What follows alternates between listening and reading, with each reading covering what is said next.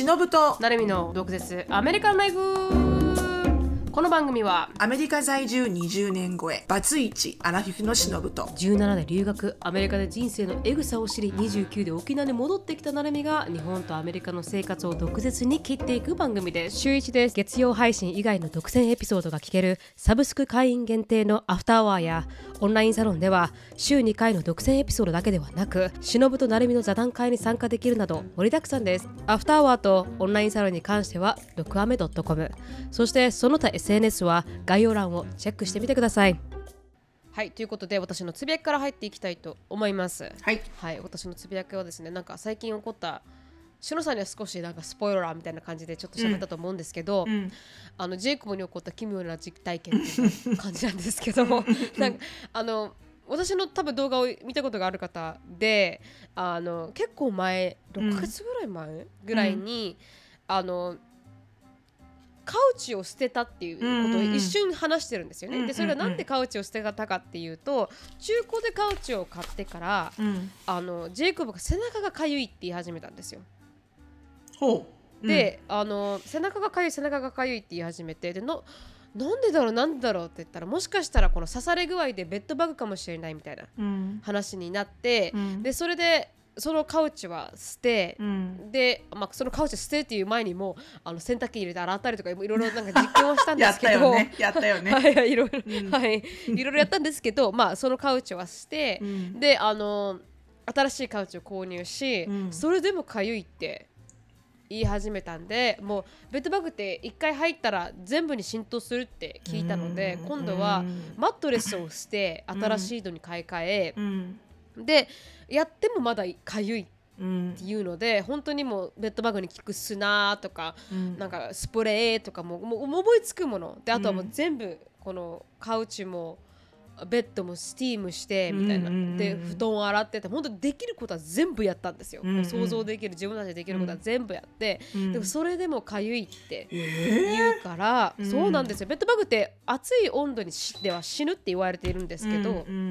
それをやってもかゆいって言い始めたら、もう私ができることはないなって思ったんですよ、本当だね、買い替えるしかない、全部。はい、で前に一回聞いた時ベッドバグを殺すのって、少なくても10万からなんですよ。おー、高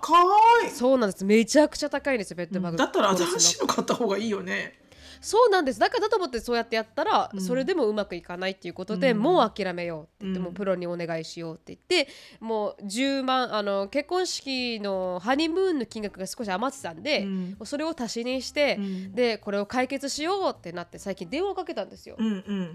でそしたらどこになんかビジネスカードがあったの、暮らしのおじちゃんに、沖縄の人はもうこっちめちゃくちゃおすすめですけど有限会社バスターズっていうところに連絡をしたんですよ。名前がいいね、名前がいいですよね、バスターズっていうね、でそこに電話したらなんかこの見積もりに来てくれるみたいな話になって、ですごいなんかいい感じのお父さんと息子さんみたいな人が来たんですけど、全部この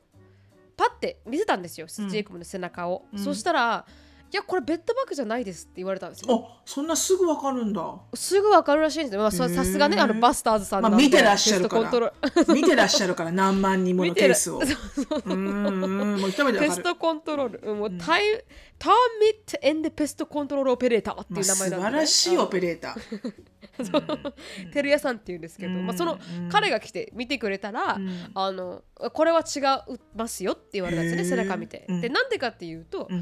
ッドバグはこの出てるところしか噛まれないって言うんですよ。この洋服を着てるところを噛まれること自体は少ないって、この出てるところとかしか噛まない、はい、って言われて噛まない。でもジェイコブの出てるところって背中が噛まれてるんですよね、だから首とかあったら分かるけどね。あ、その通りです、その通り、なんですけど手も噛まれてない、足も噛まれてない、ただ背中だけが噛まれてるってなってるので、それは多分一概にこのベッドバッグとか言えない、はい、言えないですって言われて、ベッドバッグはちなみにトコジラミっていうらしいんですけど、日本語で、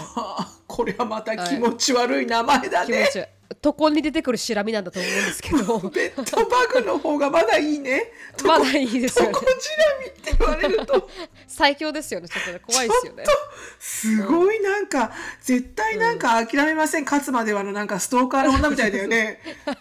とこシラミ、はいとこシラミこですみたいなちょっと根強い感がありますからねその名前にねで、まあ、でそしたらもしかしたらとこシラミではなくなんかあれかもしれないって言ったんですよ。ダニお家のダニ、うんうん、でもダニだと2個こうやって噛む、うん、そうねキュッてね2個のキュッてくる、はいうん、分かります。点々ができるらしいんですけど分かるそれも見てみたら違うみたいな、うん、もしかしたらこれは虫じゃないかもしれませんって言うんですよ、うん、でもしかしたらアレルギーって可能性もありますよって言われたんですよ、うん、そうだよね水とかねここに来てそうです、うん、ここに来てアレルギーかって思っていやでもだって 1,2 年かかるのよアレルギー発症するのに。ああそうですか、うん、やっぱ移住してね移住してから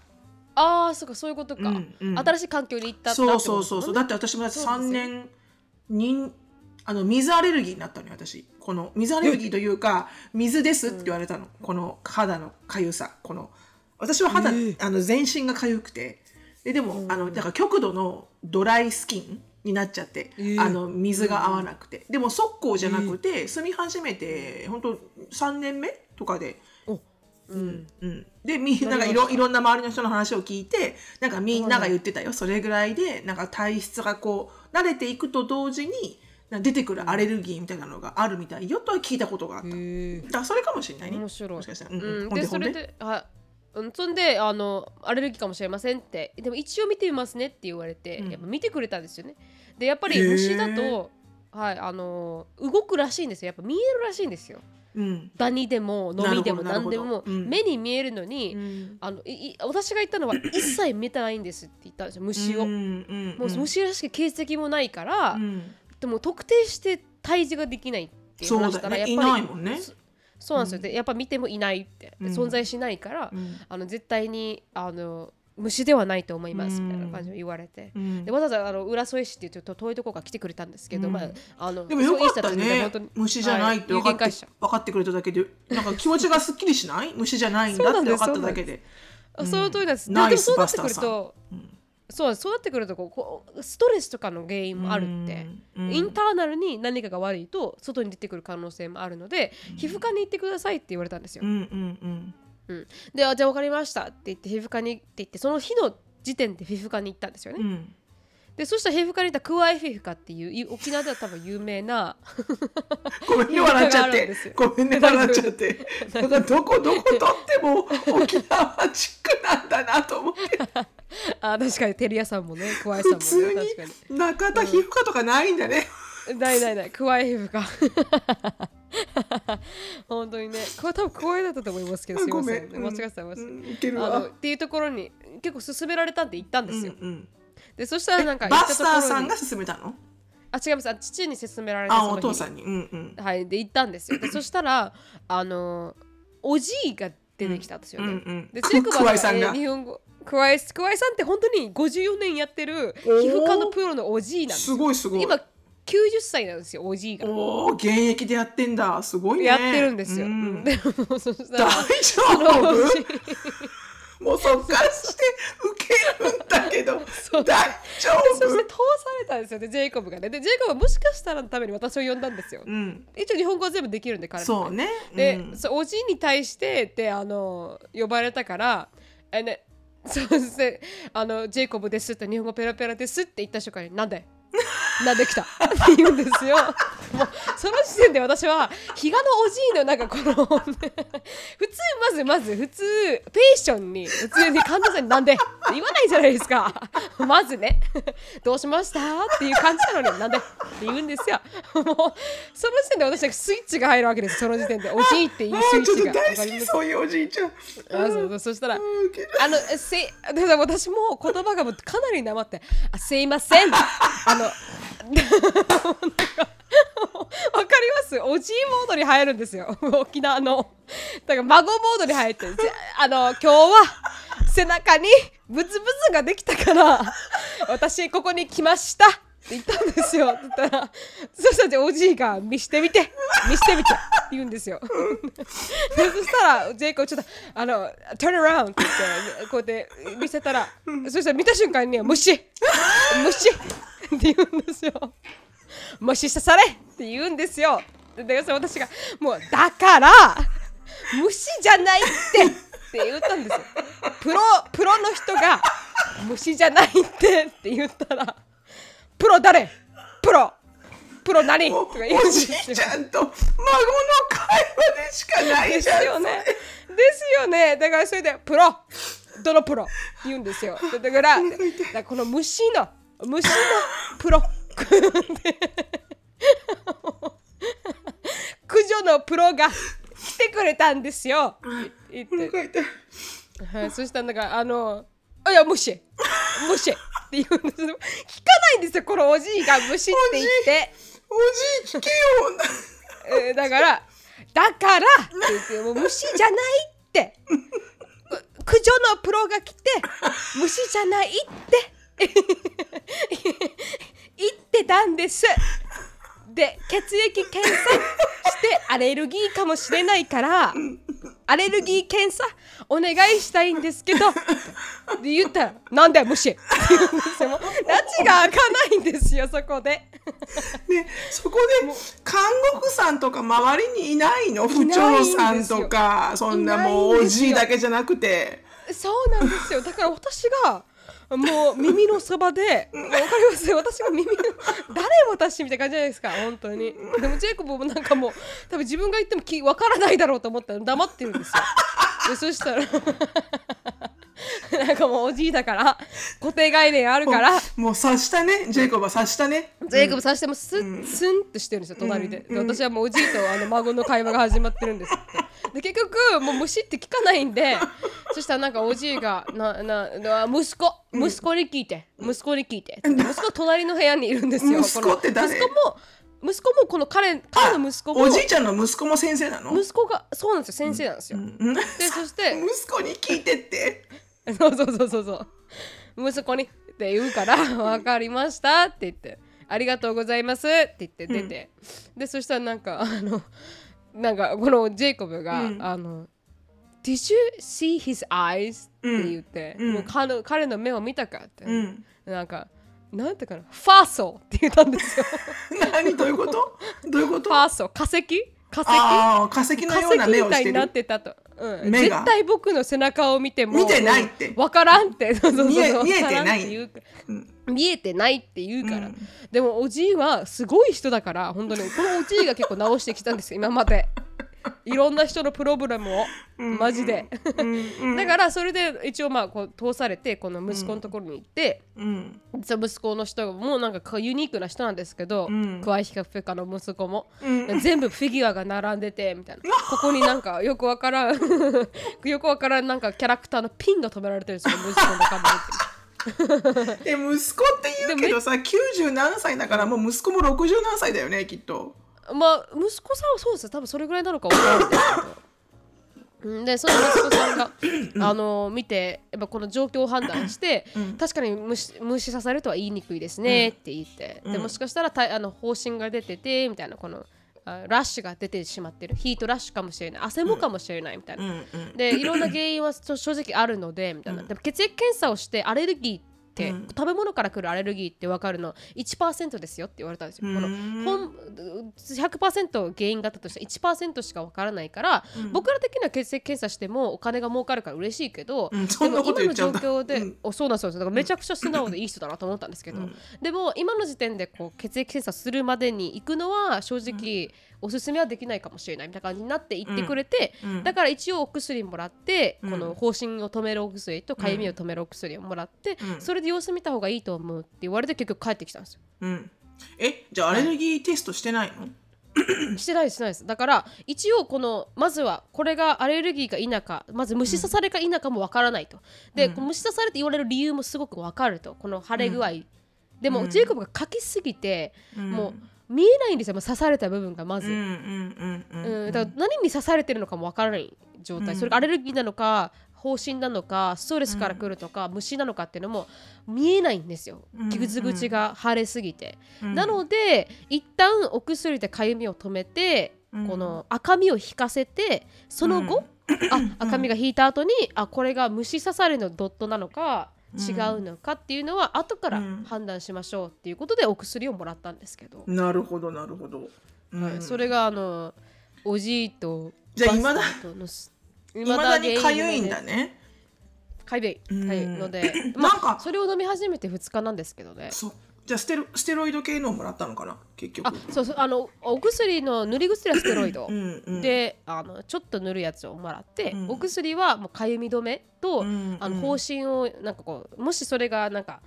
ブツブツができてるんだったらそれを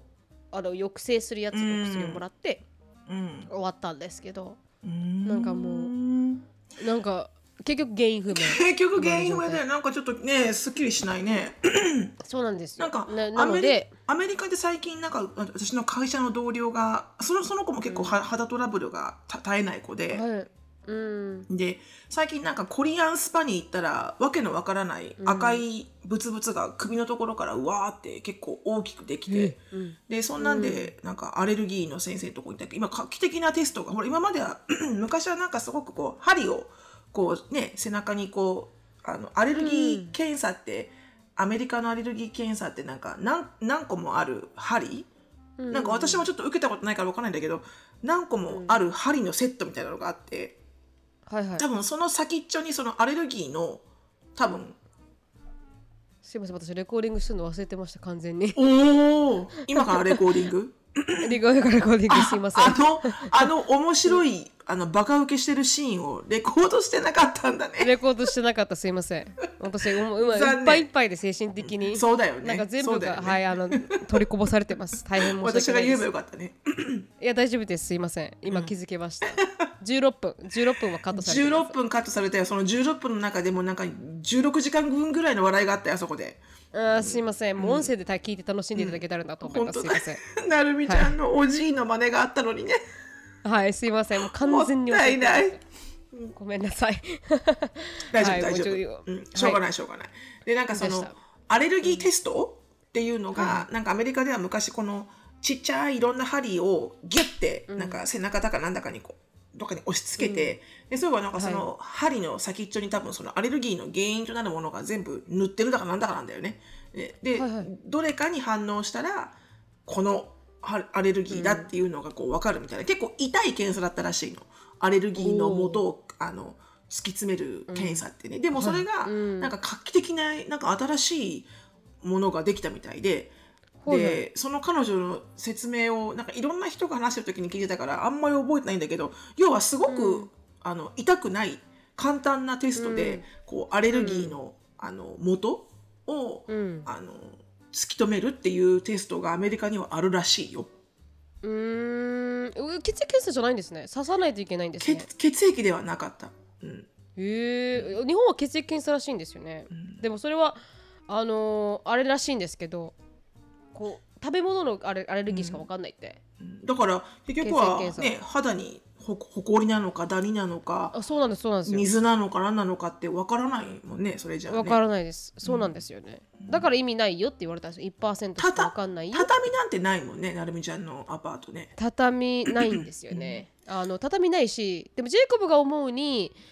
自分をよく知ってるって言ってたんです。自分がよく考えると、うん、昔からディタージェントなんか洋服の洗剤にアレルギーがあったらしくて、知らなくてでなんか赤色になんか反応するみたいな赤色の台がある、うん、なんかあれが反応するって言っていて、だから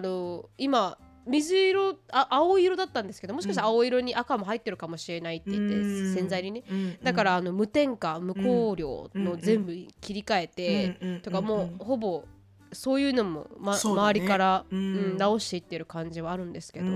でも今のところでもやっぱこうブツブツができるのは原因不明のパターンが多いらしい。だって分かんないもんねこれピンポイントするのってなかなか難しいんだろうね。はい、だと思います。うん、なんでした。すいませんね皆さん私のいやいやでも確かになんかジャスティンがエリカの彼氏のジャスティンがはいはい、すごく肌が弱くて で、でも彼もそうやって言ってた洗剤だけは、うん、もう自分が使う洗剤全部持ってきてたよそうなんですね、うん、もうずっとこれでしか僕は洗わないって言って必ずこれ何使ってるんですかちょっと聞いとくね、うん、でもこんな、うん、シャンプーのボトルに、うん、クリアな液が全部入っててでやっぱり、うん、もう これ以外を使うと一気にブレイクアウトするからって言って自分、うん、うちの母親が本当間違いでジャスティンの洗うところでうん、ギリギリ寸止めで終わってよかったけど日本に持ってきてたんですねそうそう日本にいる間自分の分だけはって言って、うん、すごいそれで言ってたよすごい彼はあれを持ってんだよねアトピーを持ってて少しへー、うん、そうなんですね、うんまあ、あんまりそんななんか見えないですね見えないよねそう、うん、結構アトピーある人って全部バーって体に出てるイメージありますけど、うん、そうでもね全部この指とかのこの、関節指の関節と足の指まあ出てるけど、うん、それ以外はあんま見えないよ、うん、あんま顔とか出てこないし でも かなり肌はすごく弱いみたいで日本にいる時も何かに反応してたよで分かんないけどエリカは畳に反応するんだよね畳にアレルギーなんできっと、うん彼女畳の上とかで寝ると、うん、もう一気に顔が腫れるんだよねうん、そんなのあるんですねそう多分イグサとかそういう感じ、うん、畳のこの使ってるうん、うんね、でもなんかジェコのお母さんもタイドのレギュラーバージョンじゃないとダメだったみたいなこと言ってましたね、うん、ジェイコブちょっともしかしたらジャスティンに聞いとくねその名前お願いしますはいもしかしたらそうかもしれないですしねうん、うん、なので、うん、はいでしたまあでもちょっとね肌とかかゆいとすごい不快だからさ毎日やだよねそうなんですよす、ね、もうかわいそうなんですよね、うん、痛いしねなのでうんうん、でも母は言ってたんですけどね私の母は、うん、アレルギーだじゃないかって病院行けって言ってたのに自分たちの頭の中でもベッドバッグだっていうもう認識でもう動かるかってそうなんですよ、ね、だからダメだなと思いましたこれからは全てのマムの話を聞こうと思いました、うん、っていう話になりましたそうですね確かにね、はいうんうんはいまあ、レッスンランしましたとレッスンランしました、はい、すいませんありがとうございますもったいないなるみちゃんのじいじのおじいの真似してるのが映像に残ってないなんてもったいないめちゃくちゃ面白かったのに本当ですかでもまあ音声に残ってますからね、うん、確かに、うん、本当に今思い出しだけでも笑っちゃう、はい、なんでそんな笑えるんですかねただのおじいと孫の会話ですけど、ね、いやもうだってそれシチュエーションがもう頭に浮かんで、うん、そのおじいちゃんと孫の会話が私もう珍しい方だと思いますけどね、うん、ああいう風にね、うん、先生に話しかけて、立派な先生なのかもしれないけどそうなんですよでもさ何しに来たのとかすごいよね虫とかさいやだからってなりましたからね、うん、虫じゃないってなりました、はい、すいませんシロさんつぶやきお願いします、はい、私のつぶやきちょっとじゃあサクッと軽く、うん、私ほら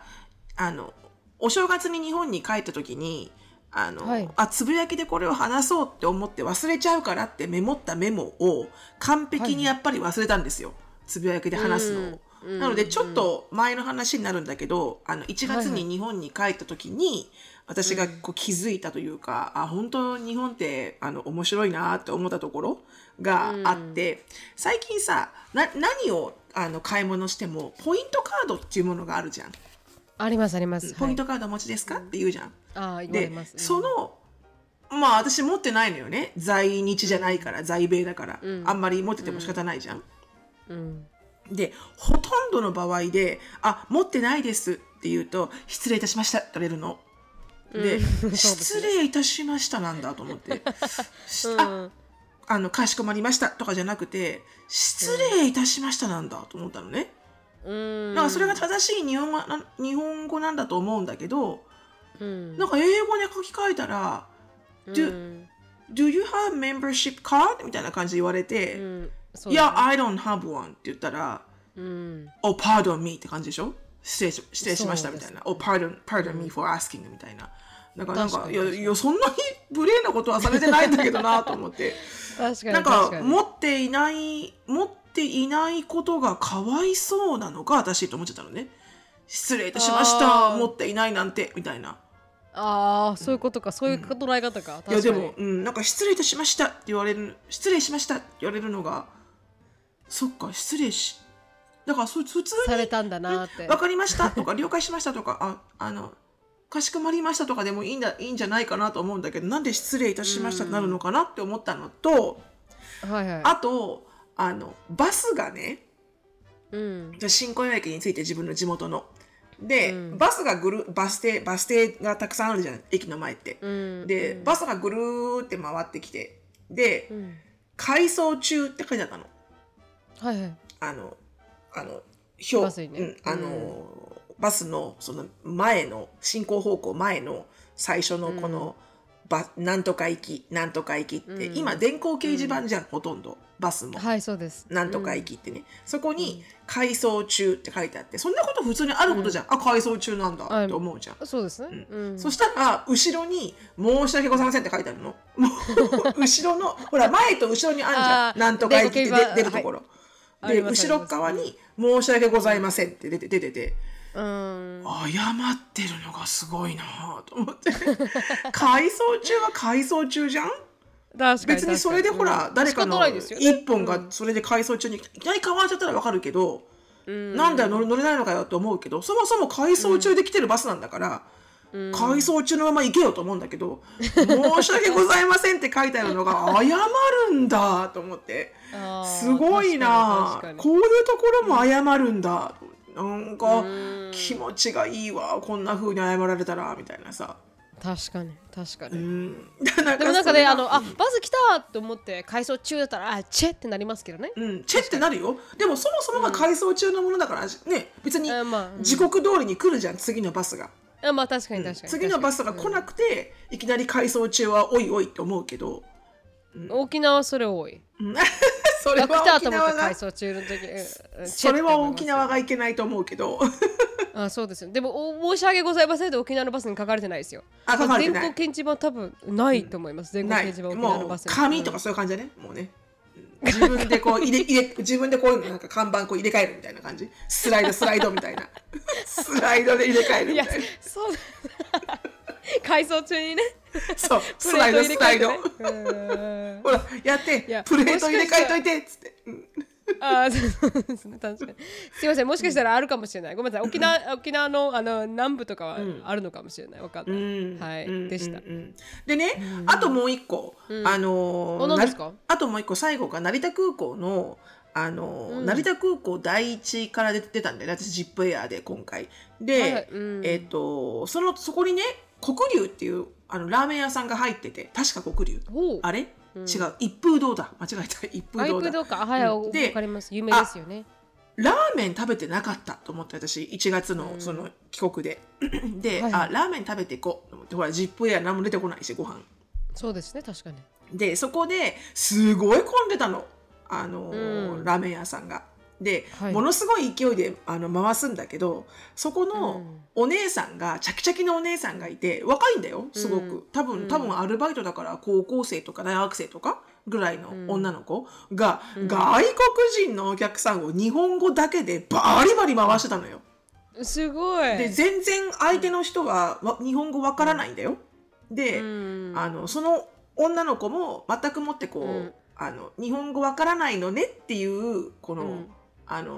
大丈夫ですか、一番ですか、わかりますかみたいな、そういう余裕ではなくて、もう、はいはい、はい、何番のラーメンね、OK ここ座って、何名3名 OK、 もうなんかねなんとも説明できないんだけどもう全然日本語が伝わらないかもっていうこの不安とか、ほら日本人ってやっぱおもてなし文化だから、なんかこう、相手のことをね思ってこう優しく思いやりを持って、なんかちょっとした英語とかも交えながら、こうそうですね、笑顔で微笑ましくなんかお辞儀しながらみたいな感じじゃん、もう全然違うの、もうバスつけてたの、アーディチュードですね、いいですね、それアーディチュード、なんかその一人の人がなんかこう3人で違うな、一人の人がこう席を取ってて、誰かお友達のために、で一人で4人テーブルかなんかに座ってて、でそしたら「あ、お客さんすいません取れませんから席は」って言ってガシッてテーブル離してうん、すごい。すごい。はい、どうぞこちらに今どうぞって言って。で、こっちの多分外国人らしき人は、マイフレンドがって顔してるんだけど、うん、もう聞かず、はい、お願いしますって言って。でもそれがルールですからね。そう、ルールだからね、全員いいんだよ。ルールに沿って。うん、そうですよね。まあ彼女がやってること正しいですね。そう、とてもこう、なんていうのかな、こう、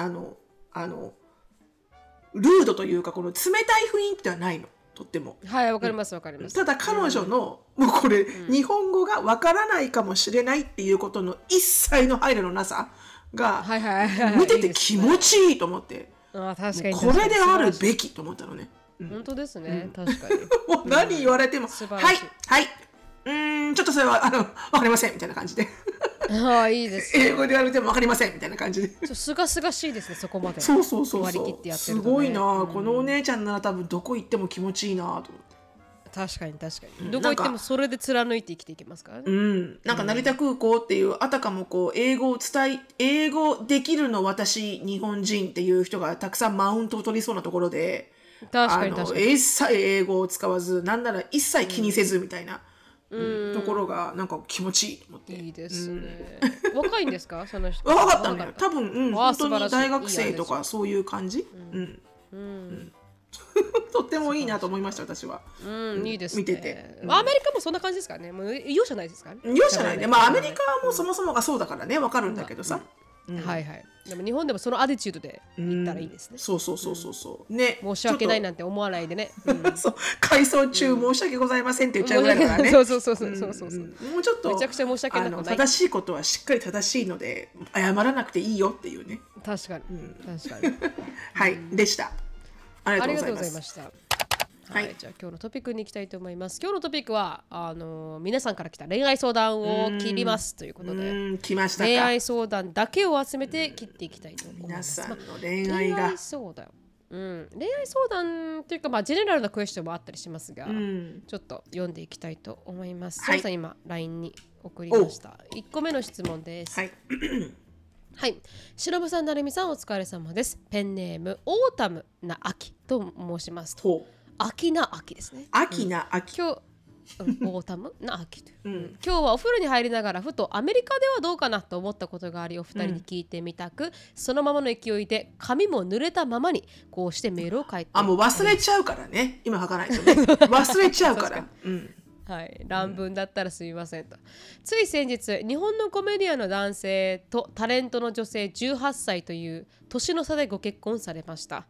その年の差も世間の注目を浴びていますが、もっと取り上げられているのは女性の方が19歳とまだ10代で非常にお若いというところ、別に結婚自体はできる年だし、10代だろうとしっかりしている人はしっかりしているので法的には問題ないのですが、世間の目は少し前までは違法な年齢、実際の交際は何歳からスタートと厳しいようです、その方たちの事情もあるでしょうし、お二人に関してとやかく言うつもりはないのですが、確かに若干グレーゾーンである気がしています。そこでふと疑問に思ったのは、同じようなことがアメリカで起きた場合、アメリカでの意見はどのようになるのかなということです。なんとなく年の差のある交際や結婚などには本人たちが良ければいいじゃないと寛大そうなイメージがあるのですが、ここに10代とかティーネイジャー、18歳未満という言葉がつくだけで急にジャッジが厳しくなりそうなイメージがあります。アメリカだと結構セレブリティたちが年の差婚をしたりしていますが、その中で今回と似たようなケースがあって、この時はこういう声があったよとか、周りで実際にこういう人がいたよなどありましたらぜひお伺いしたいです、それからそもそも年の差の交際自体はアメリカではどういう感じなのでしょうか。割と周りでもいらっしゃいますか。実は私自身20歳くらい年上の外国籍の方と少しお付き合いしたことがありました。その時はやっぱり彼はとても良い人で大好きだけど自分の親には言いたくないなとかなり悩んでおりました、結局その方とはいろいろあってお別れしましたが、これからまた年上の人と付き合わないとは限らないし、参考までにお聞きできればと思います、長くなってしまいましたが読んでいただきありがとうございました。これからも応援していますという文でした。オータムなあきさん、オータムナアキさん、18歳差の結婚で女性の方が19歳だったと。18歳という年の差で結婚、すごいよね、はい、すごいですねだから19歳で18歳差ってことは 37？ まあでも年上に憧れる大学生いるからね、いますね。ちょビシビシバシバシこう社会人ですみたいな、ちょっと親父がねかっこよく見える年齢でもあるわけよ、うん、ありますあります。なんかこれが女の子が19歳っていうのが結構あれなんだろうね。きっとこれが例えば35歳の人がさ、55歳の人と結婚しても誰も何にも言わないよね、きっとね。そう、その通りですね。確かに、確かに、うん、多分18とか19っていうのがちょっと大丈夫、世間も何も分かってない子供なんじゃないのって、あ、そうそうそうそう、みんな心配になっちゃうんだろうね。さあ、グルーミングされたんじゃないのみたいな感じになるんでしょうね。だからどうですか、しのさん、聞いてみて、その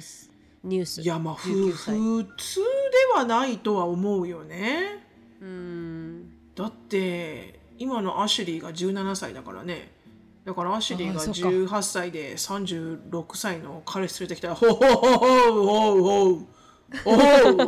うなるよね。What is your intention って感じになりますよ。なるよね。何を考えてるのって思いますよね。男性の方、まあ男性女性の方、男性の方、パートナーのインテンションは考えますよね。これ19歳の相手がどうね、思ってその人と付き合ってるのか。なんかやっぱワンクッション疑いという目で見てしまうよね。どうしても申し訳ないけど、そうですね、心配だから。でもね、まあ別にこう犯罪ではないから何とも言えないよね。そうですね、確かに犯罪ではないですもんね。だからこうそれ以上言及はできないと思います。でも付き合い始めたのが例えば1年あったとしたら18の時、もし1年以上だ17、それはもうすでに犯罪に入る年になるんじゃないですか。そうね、マイナーだからね、はい、17歳まではマイナーだからね。アメリカって結構厳しい、おかしい、すごい厳しいじゃないですか。このマイナーの人と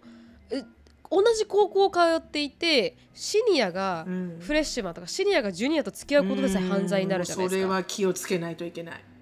そうですよね。どんなにお互いが好きでも相手、男性女性が18、19で、そのもう一人の方が17、16ってなってくると、同じ学校に通ってても犯罪扱い、でそこで性交渉があった場合ジェールにも行けるぐらいの、そう、相手側が、コンセントしてないって言えばね、だからすごい、ものすごい重罪ですよね。気をつけないといけないよね、本当にそこは。だから同じ高校に通ってるのに、そう、同じ高校だけど18歳になったこと、なってない子では、だってない子では、やっぱり全然違ってくるからね、危ない世界ですからね。まあでもこう何とも言えない、これは私の周りではいないけどね、ここまでいないですか。ここまで差がある人はいないかな。いて一回りぐらい12歳差とかはあるけど、でもそれ以上の差はないな、周りはね、私の周りでも。私は近くにいるんですよね。まあ誰かとは正直言いませんけど、まあ見ていてレジェットな恋愛だと思う？結婚されましたからレジェットな恋愛だと思いますけど、結構年のいっている50代ぐらいの男性が、私と年が変わらない2歳しか変わらない人と結婚された。でもその時はもうすでに20代後半だったんで、別に大人同士の恋愛っていうことでそこまでは問われなかったとは思いますけど、ただここから旗から見てるからとしては少し、ってなる。その確かにね、旦那、その結婚された方の娘と同じ年ぐらいの人結婚されたので、そこは痛いよね。ちょっと痛いですよね、そうしたらね。やっぱり自分の同じ、ね、年の人と娘とですよ、お父さんが付き合ってるってちょっとやっぱりイフィーだよね。イフィーだなって、それはもう致し方ないよね。まあでした。そんな感じですかね。まあでもあることだとは思います。でも日本よりもね、アメリカの方が厳しそうですね、その世間の目は。まあ18歳以下はね。はい、18歳以下は、うんはい、なんとも言えない方向、はい、そうですね、はい、じゃあ次の質問に行きたいと思います、はい、なるみさんしのぶさんお疲れ様です。今イギリスに1年間留学中で大学生の女です。みかんと呼んでください。テレビのない寮のお部屋にお二人のラジオの声を響かせて毎日気分上げ上げです。ありがとうございます。ありがとうございます。私のお悩みお便りのタイトルは昔の恋愛の大未練国境を越える編です。すごい なんかロード・オブ・ザ・リングみたいなねロード・オブ・ザ・リングのなんかサブタイトルみたいなね、国境を越える編、うん、素晴らしい、はい、大未練、うん、国境を越える大未練がね国境を越えるんだね、うん、そうお二人のアドバイスをとご経験を聞きたいのです、うん、状況としては私には高校から付き合っている彼氏がいて今約2年半になります、うん、この秋から私が留学を始めたことで遠距離です、うん、今私の頭を悩ませているのは今の彼ではなく過去笑い、うん、昔大好きだった元彼が私と同じイギリスで暮らしているというところなのです。お大未練来ましたね。来ました元彼とは、はい、同じ地元で中学高校にかけて3年弱付き合いました。長いですね。イギリス人のハーフで彼の性格は筋金入りのブリティッシュ、うん、私はいろいろなカルチャーショックを乗り越えながらティーンだけどジェントルマンで知的な彼にぞっこんでした、うん、そんな私たちが恋人を辞めることになったのは途中からの遠距離恋愛がうまくいかなかったから、うん、最後1年弱に彼がイギリスの学校に進学、うん、私は日本の学校に行っていたためです。なるほど。遠距離中時差も厳しくお互いの受験勉強もある中2人でまったり話せる時間が減り次第に彼の心から私の存在が離れていったのだと思います、うん、一方私の方は遠距離が始まってからも未亡人のごとく彼のことを思い続け別れて2年半以上が経つ今もなかなか彼のことを心の中から話すことができていません、うん、すごく昔の回でなるみさんが恋愛のムーブオン、キャリーオン、ムーブフォワードの違いについてお話ししていましたが私はまさにずるずると思い出をキャリーオンしながら今の彼と付き合っています。ここからお聞きしたい本題です、うん、私は別れてから彼にその迷惑をかけたくない気持ちと強がりな気持ちからお互いに一度も連絡を取っていません、うん、彼も私を傷つけたくないのだと思います、うん、SNS でお互いの投稿にたまにいいねする程度の関わりです。そんな急須な関係でしたが彼に会いたいと私の心のどこかはずっとうずいています、はい、イギリスを留学先に選んだ理由も彼が関係していないと言えば嘘になります。そりゃそうでございましょう、はい、その通りですね、私は彼の人間性や考え方が本当に好きでリスペクトしていて未亡人モードで今でも心のどこかであの頃の彼にかなわぬ恋をしているんだと思います、うん、今の彼氏もそれなりに好きです、うん、もしあって失恋を乗り越えようと頑張ってきた3年弱の努力がまた振り出しに戻るかもしれないと思うと傷つくのが怖いのです、うん、いつかまた同じ国に住むことがあったらまた付き合うかもと彼が最後に言った言葉は実現しないのは分かっていますが忘れられない言葉です、うん、今彼がどんな風になったのか今の彼の言葉をや考えをまた知りたいなと下心なしに会いたいです、うん、私がイギリスにいるこの機会を逃すと一生会えない誘えない気がします。お互いの本当に良き理解者だったのでそれはもったいない気もします。お二人がもしこの状況にいたら彼に連絡を取って会っていますか、うん、今のパートナーにはどう伝えるべきでしょうか。またお二人は昔のパートナーに未練を持ったことがあればどう対処していきましたか。長々と読んでいただきありがとうございました。お二人のポッドキャストは今後も応援していますという切ない恋愛物語でした。これ国境を越えましたね。未練が国境、未練は国境を越えました。本当にね。というよりもこれはみかんちゃんがあれだね国境を越えさせたね、はい、越えさせます。確かに自分で選びましたからね、イギリスに行くことをね、偶然ではなくてね、偶然ではなくて自分の意思で来ましたね、イギリスにね。だったらそのまま突っ切ろうよ。そうです。ここまで来たんですからね。確かにこんなもうビート&ブッシュしてないでもうそのために来ました。はい、Yes I did みたいな、Yes I chose British みたいな、Yes I chose England for you Yes みたいな、確かにね、あなたのために選んだからっていうね、でも確かにその通りだと思います、私は。未練が残ることは、後悔が残ることは本当一番多分人生で辛いと思うから、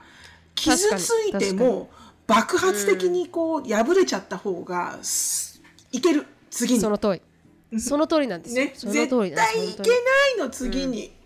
破れないとうんずっとね放談したね、うん、もう握りしめてたら、うん、次の新しいものが手に入らないですからね、うんうんうん、そうそう、確かに今付き合ってるね彼のところはあると思うから、そこは、ね、うん、その彼にちゃんと正直にお伝えして、ちょっとこっちに全力をかけて私は自分の気持ちを確かめに行ってきますって言うのか、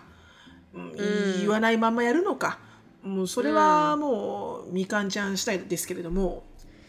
うん、でもどっちにしても別れることになるとは思いますけどね。私もそう思いますよ、うんうん、言っても言わなくても、先に言っても言わなくても、うん、やっぱ会ってしまって未練に残って、うん、でもそれでも失恋してもやっぱここに気持ちがあったんだなと思って、うん、今の人は別れるだろうし、そのとですよね、今のそのうまくいかなかったとしても別れるだろうし、なんか行っても行かなくても絶対別れると思うから、うん、だったら今、うん、誠実に切ってしまうっていうのはいいのかもしれないですね、うんうん、なんかね私が違う、ビジネスコンベンションでこの自己啓発的な会話をしてくれてるスピーカーの人が喋った喋り方ですごく、はいはい、面白いというか、自分にこう勇気が出る喋り方っていうのがあったんだけど、うん、例えばこの場合例えば Do you wanna go see him? って普通だったらさ、Do you wanna go see him? Yes or no? って聞くじゃん。例えばね、はい、私がみかんちゃんに対して、うんSo you want to see him, right? Yes or no? って聞くとするじゃん。うん、じゃなくて、はいはい、その人は違うの。うん、You want to see him, yes or yes? って聞くのね。おー、yes or yes? はいか、言われたら、もう yes しか言えないじゃん。もう no のチョイスがないじゃん。そういう時に、なんかもうこの人はこれがやりたいって分かってるんだけど、こう背中を押してほしいんだなっていう時に、彼女は、So you want this, yes or yes?っていうのね。へー、面白いですね。だからそういう確かにそうやって言われたら、あ、うん、そうそう、私ノーっていうチョイスはないの、イエスなのっていう、うん、Yes I want to see him、うん、ノーはないみたいなのが、うん、なんかこう、うん、選択肢としてね、そう、うん、自分にこうアファーメーションとしてこう、あ、もうないんだと、ノーはそうですそうです選択肢、バックドアはね、バットクドア閉めましたからね。そうやって言われたら、なんか聞かれても、 もうイエスしか言えないから、イエスとしか言えないからね、そうなると、うんうん、でもなんかこのみかんちゃんにはぜひそんなこう勢いだと思う。なんか多分イギリスっていう場所も選んじゃってるし、自分でね、そうですね、やっぱりこれってポーンって、ね、決めてポーンって行くとこじゃないじゃん。やっぱ何年か前ぐらいからはちゃんと計画しないといけないし、うん、確かに。でもその辺からもう時間かけて、みかんちゃんはずっとあの人のことを追ってるわけよ。その通りです。もう「Chasing Amy」っていうムービーをね、見てちょうだい。Chasing Amy、うん、昔の映画ですけどはい、はい、もう好きで好きで仕方がないんだと思うのよ。ただそれをいろんなこうべき論とか現実論とかでこう一生懸命蓋をしてるんだけど、でも、うん、心の中のバーニングディザイアはもう常に彼なわけよ。ありますね。もうこれはね、今行かなかったらもう一生後悔すると思う。確かにその通りですね。本当にその通りで、別れ方もね曖昧だから良くないですね。そうそうそうそう、良くないっておかしいですけど、うん、ただ遠距離でなんかこう、うん、希望を残したまま別れちゃったっていうのがね、終止符が打ててない、うん、だから彼女は引きずっているっていう。そうなのよ。ちょっと会話で大根チックよね、うん、こうちょっと下のスポンジにお水さえあれば一応かいわれ大根って入るじゃない。でもあれってさ、土にさ根を張ってるわけじゃないから、すごいなんか中途半端じゃない、はいはい、かいわれ大根って。中途半端、確かに確かに、うん、なんか私的にはそんな感じ、うんうん、どういうちょっとよくは分からない。食べれるから、どういう土に植えても植えなくても食べれるから、ちょっと正直どういう風に取ればいいか分からないですけどまあ、地には足はついてないですね。確かに水に足はついてないでしょ、うん、全然地に足ついてないでしょ、はい、あれ、うん、ついてないでしょ、うん、ですぐ切ったらすぐ死んじゃうし、うん、そうなんです、そうなんです、うん、だからね、やっぱりね、行こう、行きましょう、うん、でこれもしかしたら彼はどっちかだよね。彼も同じような気持ちでいてくれたっていうところとか、うん、彼は実は全然みかんちゃんのことはもうムーブオンしてて、うん、他の彼女が、ね、例えば今いてね、すごく好きな人がもしかしたらいるかもしれない、うん、だから傷つくと思うよ、うん、そうなったら、うんうん、でも絶対綺麗になるから、そしたら。そうですね、その通り、うん、私も未練があった恋愛をしたことがありますが、うん、何度もあって何度も傷ついて、その通りでございます。最終的に気持ち悪いまで来ましたから、その人が。はい、来ました。私も来ました。その人みたいです、はい、その人のような人は気持ち悪い、うんうん、もうとことんまで行くとね、やりきった人たちですからね。とことんまで行くとお前なんていう雑魚に私の時間はくれてやるかみたいになるんですよね。そうそうそ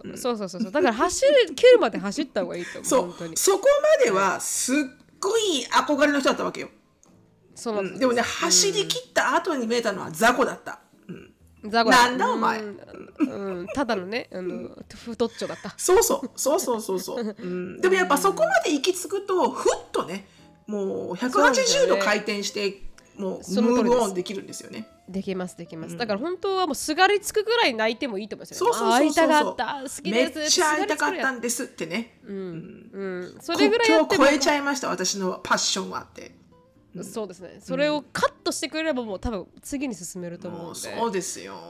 もうそういう時はもう、うん、好きならそのまま、そういうなんか好きな音楽とかかけて、自分の気持ちがこう拍車がかかるような音楽とか、はい、かけてもう気持ちを盛り上げて、ね、うん、彼にこう電話をするなり、うん、DM するなり、うんうん、Guess what みたいな、 I am in England みたいなね。確かに、うん、How lucky you みたいな、 You get to see me again みたいなさ。確かに、うん、まあぜひ頑張っていただきたいですね。はい、うん、みかんちゃん、レラスの、本当にその通りです、うん、はい、今後よろしくお願いします、はい、次いきます、はい、しのぶさん、なるみさん、人生初入児友達以外へのお便りです。はっちゃんと言います。ちょっと待って、人生初の友達以外への友達以外、あ、なんてオーナーでございますね。オーナーですね、本当にその通りです、ね、うん、はっちゃんありがとうございます。毎週ありがとうございます。毎週楽しみにポッドキャストを拝聴しています。自分ではどう決断実行したら良いのかわからない国際恋愛について悩みがあるので、お二人のご意見を伺いたいですと、うん、私は駐在としてアメリカに来て1年ちょっと経った27歳です。アメリカに来た最初の方に運よく今の彼氏と出会い、4月から同棲を始めました、まあ、ただ私の駐在の任期が6月までないことと、今の仕事をすぐにでも変えたいこと、日本が恋しいこともあり、6月からは日本に帰国を考えています。で、問題は彼氏とどうするか、うん、最初は彼氏も軽く日本に住んでみるのもありだよねなんて言ってたのですが、日本へ行くための手段、ビザ、仕事、学校など全く調べている気配がないので、口酸っぱく私から話を持ち出し、どんなオプションがあるのか整理し始めました、うん、すると今度彼は非常にナーバスな気持ちをシェアしてくれて、学校に行くのもお金がかかる、仕事も辞めなきゃいけないからキャリアが心配だと言っています、うん、私からしたらそれだけが選択肢ではないし、1年の期間のみだし何も知らないから不安になっていると思うので、まずはいろいろリサーチしてほしいなと思っています。ただ一方で人生地元から離れ、言語もわからない国に彼女のために渡るのは心配になって当たり前なのかなとも思っています。このような場合、お二人はどうされますか？一旦リサーチするより口酸っぱく言うか、日本に一緒に来てくれるように説得するか、このまま時間が流れ一旦遠距離になって様子を見るか、どう思いますか？長くなってすみません、ぜひアドバイスをよろしくお願いします、だそうです。私は遠距離になりますね。いや、同じくだな。なんとなくですが、うん、はっちゃんさんが、うん、決断をしてあげてはいけないと思う、うん、確かに。このリサーチした方がいいよ、リサーチすればって口酸っぱく言うのも、うん、日本に一緒に来てって口説くのも、うん、これははっちゃんがやりたいことであって、確かに彼がそうしたければするし、うんうん、何も言わないで彼がしないなら、Let his action speak louder なんですよ。確かに、まあね、行動がね、行動は一つの言語だって言われてますからね。だからもちろん何から調べたらいいかもわからないし、気持ちもわからないしっていうところでこう、はっちゃんさんがリードをしてあげるっていうのはあるかもしれないけど、でもその前に彼から僕はどうしても君とくっついて日本に行きたいんだみたいな強い気持ちのアピールがあれば、うん、じゃあ一緒にリサーチしてみようかっていう気になるけど、確かに、うん、確かにやっぱり基本的にはっちゃんが日本に帰りたいって思いが強いんだったら、もう私は日本に帰ります、うん、はい、うん、でも doesn't mean we have to end our relationship だからそうですね、でも、うん、終わる必要性はないですね。そう、うん、でもなんて言うんだろう、 I'm not asking for you to make any kind of commitment みたいなさ、 we just have to see how the things goes っていうしか、うん、私はないと思うな、まあ、決断しなくてもいいよと、うんうんまあ、あなたがやりたいようにやればいいよって、うん、彼そうですよね、確かにその通りだと思います、うん、ジェイコブが私日本に行くって言った時ジェイコブも僕も行きたかったってなった時のジェイコブはもう仕事を見つける時から日本に行くの、うん、そうだよね、で前提にね、はい、前提に日本に行きますけど仕事持って行きますかみたいなところから始まった仕事探しだったんで、うん、もう彼の中で日本に行くっていうことは決まったこと、うんうんうん、でプラス自分で名前を変えるってなった時も全部自分でカード会社に連絡して領事館に連絡しててもすごかったんですよ、この、うんなんていうんですかプロセスが、私が何もしてないのに勝手にやってたんですよ、うんうんうんうん、だからそういうのも考えるとなんていうかやっぱやりたければ本人がやる、うんうん、っていう、うん、なんかオンラインサロンメンバーさんの会で勧められたアドラーのアドラー心理学、嫌われる勇気、嫌われる勇気だ、うん、私読んだんですけど、うん、そこにも掲げてました、うんうん、課題の分離、うんうんそうやっぱこう彼女の課題じゃない、そうなんです、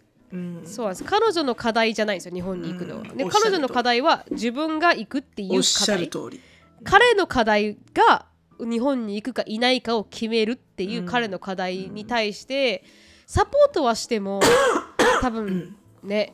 それ以上してあげることはできないのかもしれないですよね、うんできないのはやっちゃいけないと思うよね、そしたら見えなくなるよね、確かに確かに、であなたのせいでなりますからね、彼女がそうよあなたが言ったからっていう、うんそうね、僕は君のおかげでアンハッピーだって言われちゃうからね、そう、うん、それはだってね違いますから、ねうん、違う、うん、分かるけどね、はっちゃんの思ってる気持ちとかその思ってる方向とかもすごく分かるけどね、分かります、うんうん、でもねボトムライン、うん、そこなんですよ、本当バウンダリーを持つっていうのと、ね、人は変えられないっていうのと、う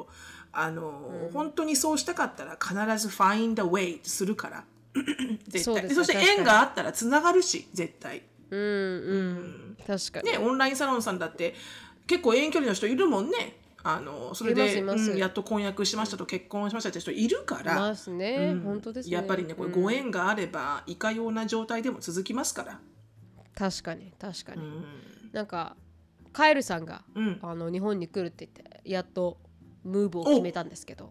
決めたんだ、うん、カエルは決めました、もう完全に来るって、だからやっぱそれもなんかやっぱタイミングもあるしみたいな、うん、だからこの彼のタイミングもあるし、うん、とか考えると確かに決めたら早いねうん、確か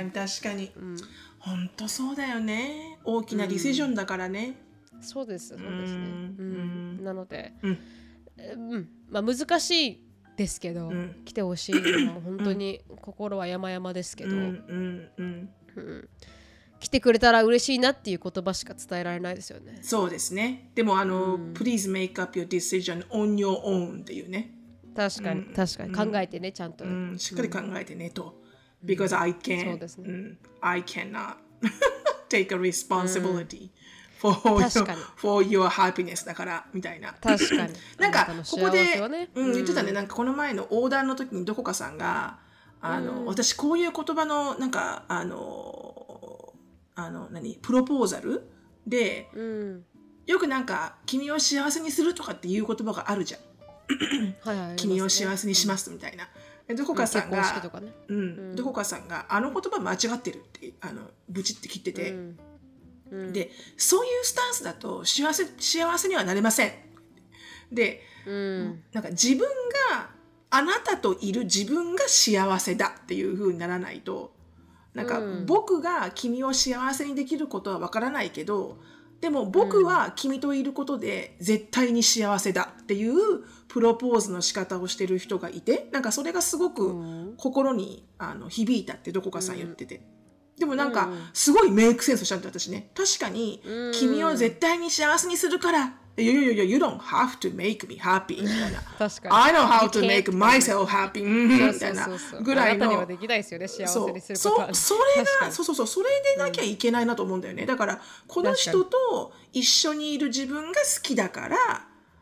一緒にいたいって思うことが基本的には自分の幸せになるんだっていうんだと分かりやすいよね、確かに。あなた私のことをするって言ったじゃん、幸せにみたいな、あんな、責任取れませんからね、そこにね。なっちゃうじゃん。確かに。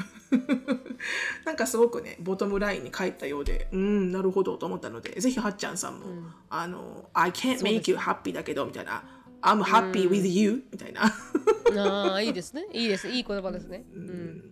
それぐらいのアタチュードで言っていただきたいと思います。確かに。確かに、壊れる縁は壊れますからね。壊れない縁は壊れないし。そうなんです。川の流れでいきましょう。川の流れで。そうですね。はい。じゃあ以上がグッドラック、はい、恋愛の相談でした。はい。興味深かったですね。最後まで、ね、もう本当に恋愛経験が全然ない2人がね答えるっていうところがね本当にあっぱれ今の時代。確かにね、本当ですね。全く経験少ないですよ、私たち。クオリフィケーションのクソもないですから、ね。ないです、全くないです。全然わからない。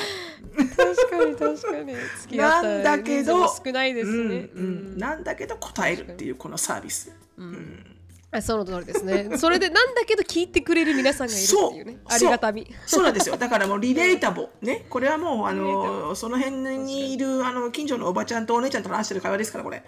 確かに確かに、それが全てはないですから。そうそう、アウトプットするとね、すっきり気持ちが整理できるので、確かに、皆さんのアウトプット先として活用いただければと思います。もし結果を教えてくれるのであれば、本当に何々エピソードの結果ですと、はい、タイトルで入れてくれるとすごく分類しやすいんでね、はい、何話の時のみたいなね、言っていただけると、なんつったってね、その後みたいなね、5ミリオンぐらいエピソードがありますから。そうなんですよ。それだと助かりますのでよろしくお願いします。はい、では今日はここまでです。はい。